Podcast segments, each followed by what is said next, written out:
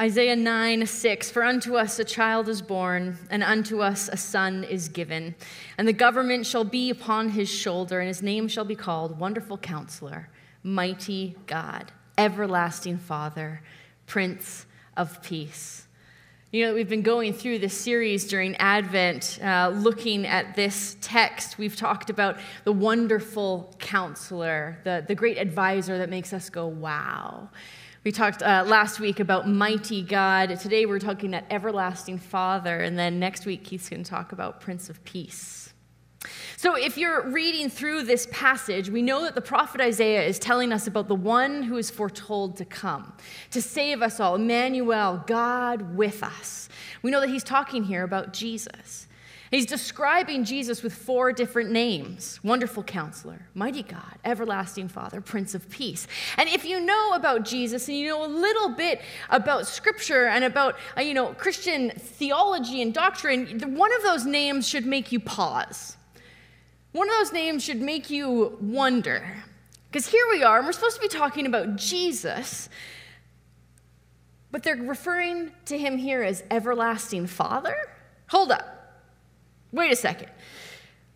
If you know anything about you know, Christian theology, you know that there's, you know, we talk about God being three persons. There's the Father, the Son, and the Holy Spirit. So here we are talking about the Son and calling him the Father. What?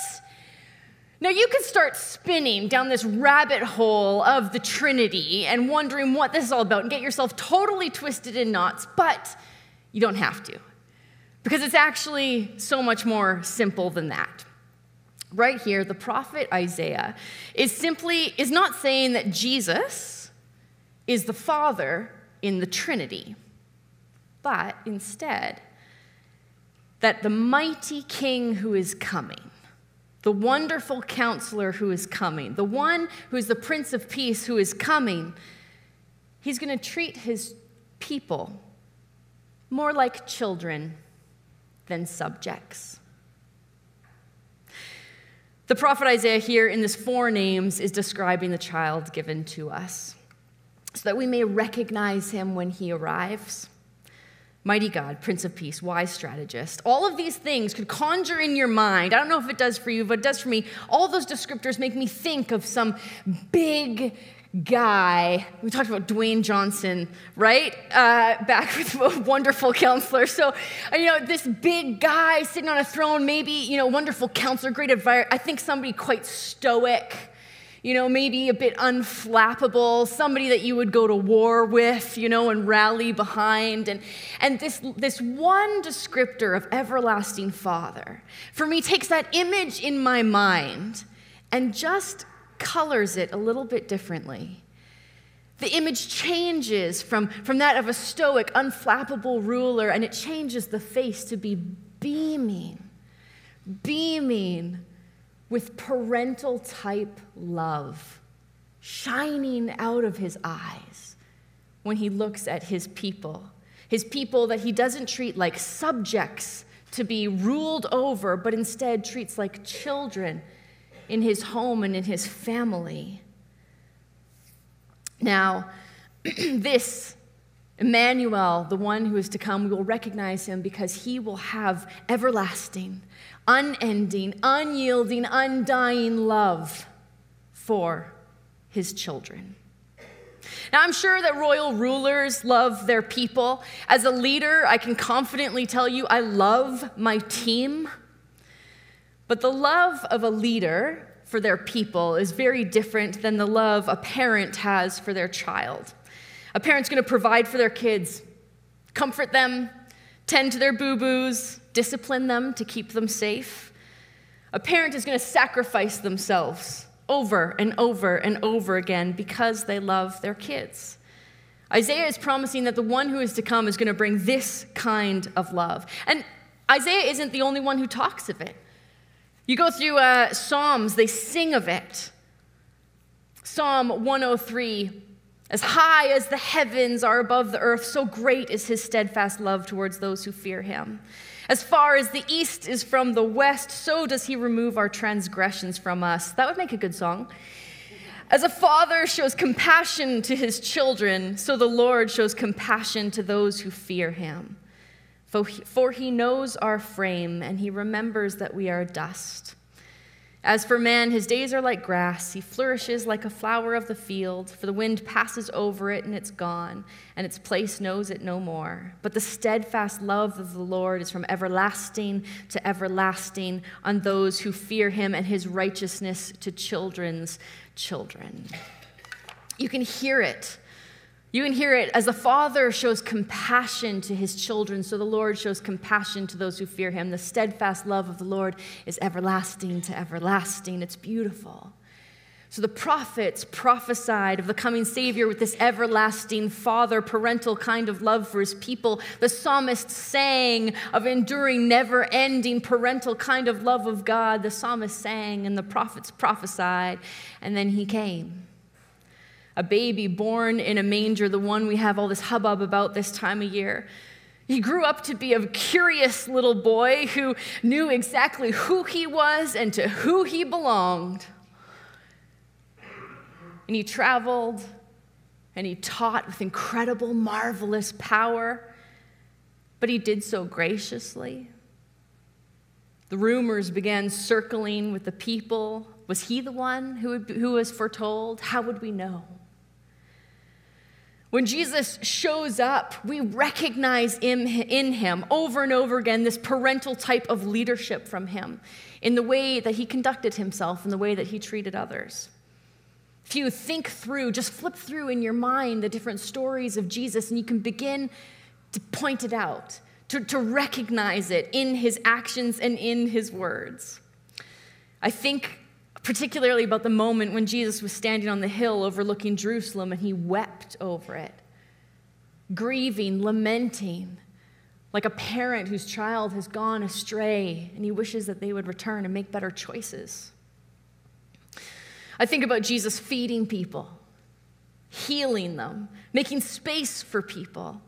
This isn't the image of an unflappable ruler, but instead, a ruler who loves his people like they are his children. He sat and taught his people, encouraging them, challenging them how they can live at peace with one another, desiring that they would learn to listen and do well. One of the pieces where I show Jesus consistently showing up with that parental type love is in the way that he told stories. I get to babysit my friends' uh, kids every once in a while. My favorite part is before nighttime when you say it's going to be one story. And then you have another story. And then you have another story. And I totally get taken advantage of, and I know it, and I don't care either, because I'll read that little guy 10 stories before bed, and it'll be way past his bedtime, but we both love it, no regrets. his parents are in the front row. Um, Jesus told stories. Rather than a king making decrees and regulations and edicts, Jesus sat on the beach and he told stories. And he sat at the dinner table and he told stories. And the kind of stories that he told. When he was describing the kingdom of God, he would tell stories about, about a woman who lost a coin and how she searched her house high and low until she found it. And when she finally found it, she had a party to celebrate that her lost coin was found. He told stories about a shepherd who had a hundred sheep. And when one wandered away, he left the 99 to pursue the one. And when he found it, he put it on his shoulders and he brought it back home and celebrated that his lost sheep was found. He told a story about a father whose son had gone away and completely disowned him and disowned the family. He told a story about a father who waited and waited. And when his son returned home, he claimed him. The father ran to the son and said, This is my son. My son has returned. And they had a party to celebrate his return. Jesus told stories. Throughout the gospel, we see Jesus weeping over the death of a friend. We see him saying things like, Greater love has no man than this, that he lay down his life for his friends. And he did exactly that. You know the story? You know that he willingly laid his life down. This is the great, undying, limitless, unyielding love of Jesus. This is the passionate love God has for his children. No stoic in this, not unflappable, not a passive Prince of Peace. This God is emotional. This God is movable. This God is heartbroken half the time. This God is passionate and displays a moving, deep parental type of love. Do you recognize it? Do you recognize what Isaiah talked about when he talked about everlasting Father? Do you recognize that approach in the ways of Jesus? I remember back when I was a youth worker, one of my teens had just gotten her N. And uh, she was all excited to go for her first drive on her own without her parents in the car. And so her, she got her sister to hop in the car with her, and the two of the girls turned on the music and they took off down the road. I was standing there in the, in the family's driveway, and the girl's mother was right beside me. And as these girls took off down the road, the mother just watched them go, and she just said, There goes my entire world.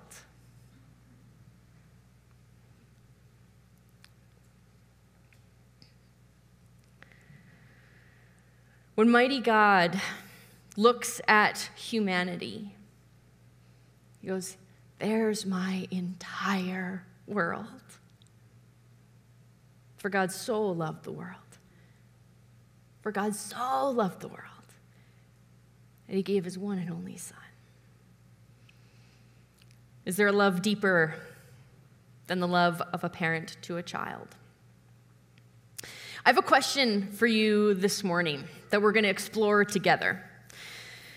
And I hope that it's a question that buries itself inside of your brain, makes a little nest, and aggravates you for years. and here's the question If you knew, if you really actually knew the everlasting love of the Father, how would that change you? Because I bet it would change everything. I can say this pretty confidently because it's actually been the privilege of my life to see what happens to a person when they go from feeling insecure and unloved to being secure and loved and knowing to whom they belong. That's my personal story, and I'm going to be vulnerable and share some of that with you later. And it's a story that just doesn't just belong to me, but belongs to my family. And I have their permission to share their stories with you today. But first, a little lesson in attachment theory and the art of claiming. Uh, this is going to be a short and dirty explanation, uh, and the psychiatrists, any psych majors, doctors in the congregation can scold me later over my oversimplification of this theory. Uh, just send your complaints directly to me. Uh, you can find me at keith at mcachurch.ca.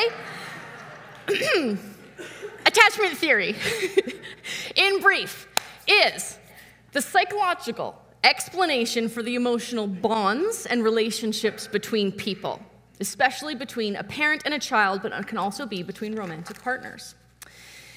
Uh, people are born with the need, absolute biological need, to form attachments between caregivers and children. The early years, as these attachments and bonds are formed, that actually creates the template for how we create connections with people for the rest of our lives. It's important stuff. The theory of attachment suggests that attachment forms between a parent and a child through the repetitive cycle of distress and soothing. Distress and soothing, distress and soothing. When a baby feels pain, it cries. The parent comes and soothes the child, and this causes attachment between them. And it actually is reciprocal, it goes both ways. Because anybody who's been around a crying child knows it causes you as the caregiver distress to hear the crying of the child. So, actually, The parent goes through distress of hearing the child cry, to when they're soothed, the parent is soothed as well. So there's a distress soothe, distress soothe rhythm that happens. And between each of those, every repetition of that further creates those bonds of attachment. That bond of attachment creates the template of how you attach and connect to other people for the rest of your life. This can be, this is absolutely important. And we know it's absolutely important because when it goes wrong, if the attachment cycle is disrupted, if there was an early bond between a parent and a caregiver that was severed, or maybe there was a bond between a parent and a caregiver that was severed, and then another bond happened that was severed, and then another bond happened that was severed, that can break your ability to connect with people going forward. it can, uh, this development uh, allows you to have healthy adult relationships that are based on trust and empathy. This shows a child that they are safe and it allows them to grow. It allows their brain to grow, but it actually also, we've discovered, allows their body to grow. If this, if, um, if there's insecure attachment, disrupted attachment, if there is a breaking in this cycle of, of creating these bonds in children, um, it can stunt their growth uh, and they can simply not grow. They can actually die. I killed a rabbit once doing this. I didn't mean to, and it wasn't mine. I was house sitting for my boss. I was 17 years old. I worked at a bed and breakfast and catering company on Salt Spring Island. Uh, one summer, when I was 17, my boss took her family and went to England for four weeks and left the business to me. Uh, part of my duties was take care of the house, the business, uh, and the kids' rabbit. So in the morning, there's basic instructions. Uh, in the morning, I had to take the rabbit out of its inside cage and put it into its outside cage. I gave it food, I gave it water. I would go about my work for the day. At the end of the day, I would take the rabbit from its outside cage and put it back inside food, water. I did this every day. And it slowly, over the weeks, ate less and less, and it drank less and less, and it stopped playing, and it stopped hopping. And the day after my boss and her family came home, the bunny died. And the vet said that the bunny died because of lack of love. Gosh, I didn't know you could do that. What's true? Apparently, bunnies actually need to be held, and they need to be cuddled, and they need to be played with, and they need to interact. Otherwise, they will simply stop living. That was a learning lesson for me. So, what's true for bunnies is actually also true for humans. We see this actually at the gospel mission all the time. A great portion of people who end up homeless and living in shelters are there because of a lack of ability to create sustainable relationships with other people.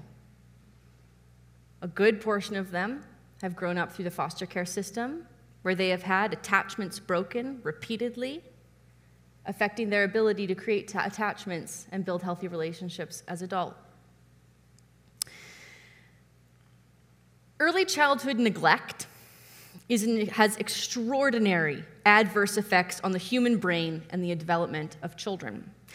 Dr. Bruce Perry, in his book, uh, The Boy Who Was Raised as a Dog, which I recommend absolutely if you want to get super sad, um, uh, it tells several stories about what happens to children when they are neglected and when attachment is disrupted. He tells the story of a 10 year old girl who was only 25 pounds. She'd been seen by doctors for years trying to figure out what was wrong. She'd gone through every single test imaginable, trying to figure out what was happening in her gut, that they would pump her full of nutrients, they would pump her full of all that she would possibly need, and her body simply wouldn't keep it, and she wasn't growing. She wouldn't grow. She's like a little bonsai tree of a person. And with no answers, they finally brought in the psychiatrist. So Dr. Perry came in and, with simple observation, noted the young girl's mother. The young girl's mother had herself grown up in foster care. She had been attached to someone and at the age of six months, removed. At the year, one year, removed. Forms bonds again, removed. So the mother herself didn't know how to form attachments with people properly. And so when she became a mother herself, she knew that what she was supposed to do as a mother. She knew she needed to feed, she needed to change their diaper. She knows she needed to create, uh, satisfy those basic physical needs. But she didn't know how to cuddle. And she didn't know how to soothe. And she didn't know how to coo. And she didn't know how to play and how to smile back, play peekaboo. And so she didn't.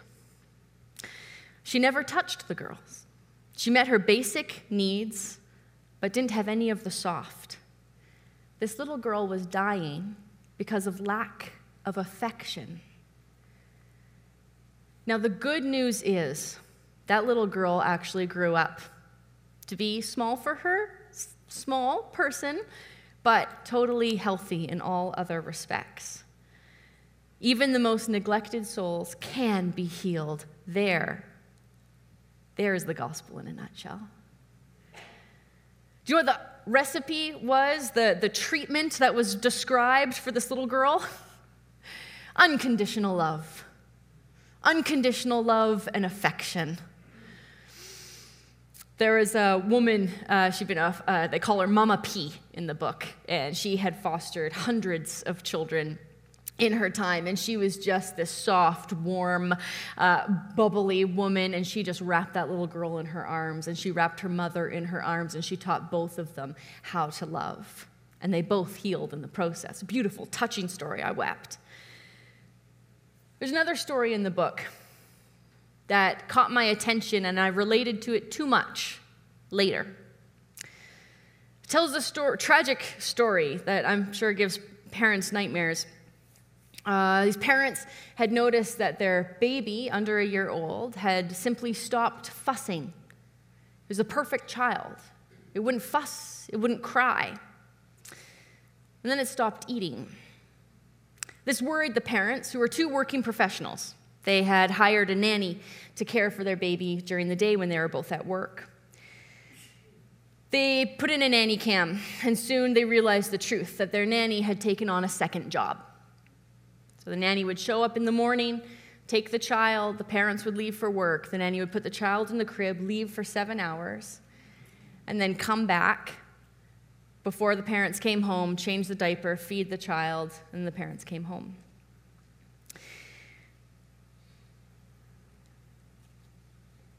The baby had stopped crying because the baby came to learn that it doesn't matter how long you cry, Nobody is coming to help. Here's the piece I want you to remember. We as humans, when we think nobody loves us, we stop crying. When we think help isn't coming, we stop asking for it. We lose the ability to cry. I have three children. Uh, 22 years old, 18 years old, and 16 years old. This is the part when you guys look at me and go, Carmen, you're far too young and pretty to have those children of those ages. yes, thank you. Um, uh, our children all came to us um, as teenagers uh, through the foster care system here in Kelowna. And um, I tell you that because it's relevant to the rest of what I'm going to share with you about our story today and what I've learned about the power of everlasting love to change and heal hearts. because I think that this is what Jesus has for all of us. One of my kids didn't cry for four years. Four years, not a single tear. Kid had plenty of reasons to cry, too. I asked her about it one time. I asked her why she didn't cry. She was like 13. And she said it really bluntly Oh, I used to cry all the time when I was a kid. But then I realized it wouldn't change anything, so I stopped. It wasn't until she had fully, securely attached to us in our family. It wasn't until she fully and totally trusted that she belonged to us and that we were never going to leave her that she felt safe enough to start to cry. Do you know what happens when you take a pop bottle and you shake it up and then you open it? So imagine if that pop bottle was a 14 year old child, but she was filled with trauma, grief, and pain. And then you shook her up for four years and then popped the top. She was right to hesitate. She knew that when it came, it was going to be big, the explosion. She knew it was going to hit the ceiling and then leave all of us in the room getting pop dripped on our heads for the next few months. In a night of epic proportions, she opened it up and it hit the ceiling, just like she was afraid that it would. We sat on the bathroom floor crying for hours, sometimes all night. We laid in bed for days. We drove in circles around the neighborhood for hours, just not ready to get out of the car yet. We used up enough tissues to soak up all of Niagara Falls. When the dam burst in a cataclysmic event, it was like riverbanks were destroyed and whole towns were taken out. I'm being a little bit dramatic, but it was a really hard time for all of us. but then the water flowed back into the safe confines of its natural banks. And it was good it was healing. And she had now had access to emotions that she never had access to in the past. Eventually, the tears slowed. Eventually, the laughter came back again. And she can cry now. And she can cry about normal things. She never used to cry before. Now, she cries all the time. She called me crying two days ago because she had slept through her alarm and she was going to be late for work and she wanted 20 bucks for an Uber. and I, you know what? I gave it to her so happily. Afterwards, she sent me a text message and she said, Sorry, I just woke up. I was having a panic attack and I just call you when that happens. I was so happy because she cried and she called because she knew I'd pick up because she knew she's loved. She knows she's mine. And I'm hers. Our adoption classes said that you can tell a child has successfully built those attachments and bonds and claimed you as their parents when they fall down. If you're at the park, like my kids came as like 12 year olds, but if they're little, and you're at the park and they fall down in the dirt and they immediately look up for you, you've won them. They cry because they know you care. They look for you because they know who they belong to. And when you run to them and pick them up, and you say, You're mine, you've claimed them. I'm here to tell you that the love of Jesus is so great that he hears you when you cry, he holds you in your sorrow, he's here to pick you up when you fall, he counts every tear. Psalm 50, 56 8 is one of my favorites. You keep track of all of my sorrows. You have collected all of my tears in your bottle. You've recorded each one in your book. That is the everlasting, fatherly, parental type love that Jesus brings. This attachment uh, that happens later, if you're trying to build attachment with a child who comes from trauma, it builds over a tiny thousand moments. This cycle of distress soothing is one that I know well. One of our kids gave us a very explicit opportunity to build it by fabricating moments of distress so that we could come and soothe. I was afraid for a time that my daughter was a hypochondriac. One of our girls, when she came into our home, she complained of an ache, a tummy ache, a knee ache, a backache. Uh, a, there was a cut so small I couldn't see it, but they were there several times a day. I became an expert tensor bandager. I would wrap her ankle, her knee, her elbow several times a day as new ailments arose. She complained of headaches and wanted Advil, Advil so often, I started using placebos. and it's funny how uh, they worked just fine. I heated up water bottles, put cold cloths on foreheads every night. And this was this 12 year old, scared little girl's way of crying to see if I'd be there to pick her up, to soothe her. I was being tested. Will you be here for me when I need you? That's what she was asking me. So I bandaged and I hot water bottled. And when I was really, really, really tired, I offered a shot of Buckley's because I just wanted her to say, No, I feel better, and go to sleep. but in doing this, she gave me the opportunity to build that bond with her. Do we give God the same opportunity to soothe us when we are in distress? Do we give Him that same opportunity to pick us up when we fall? Do we give Him the chance to soothe us in our distress? Do we cry out to Him? I remember times I would sit in the dark in her room, back when she was new, and I'd rub her back as she fell asleep. Every night, for months, I'd repeat the words You are safe, you are loved. You are safe. You are loved. You are safe. You are loved. The everlasting Father, a kind of love that is offered to all of us, reaches out to humanity in our distress and says, Fear not, for I am with you always, even until the end of the age. Fear not, for I am with you always, even until the end of the age. Fear not, for I am with you always. So, do you know it? Do you really, really know it?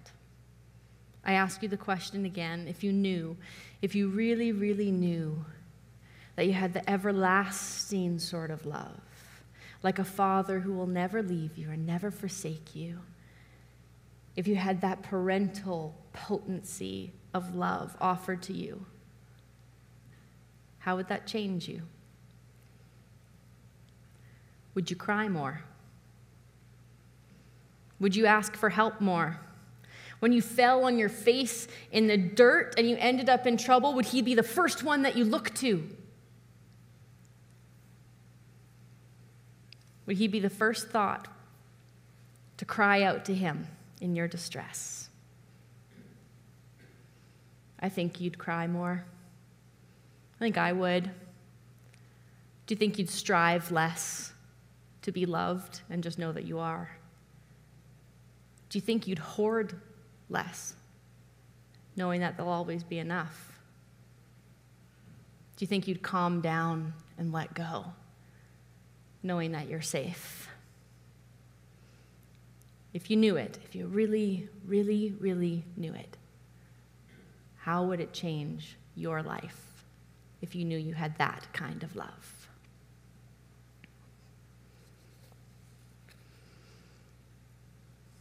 I think we're going to end it there. My little timer is ticking. Let me pray. The band's going to come back up.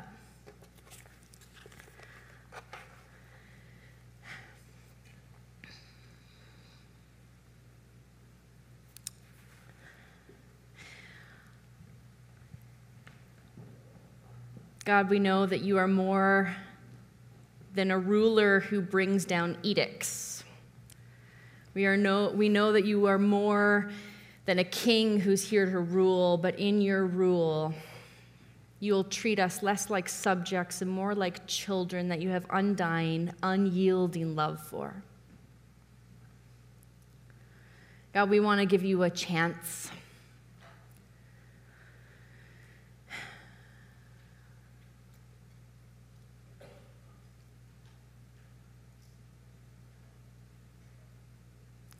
God, Christmas can be hard, really hard.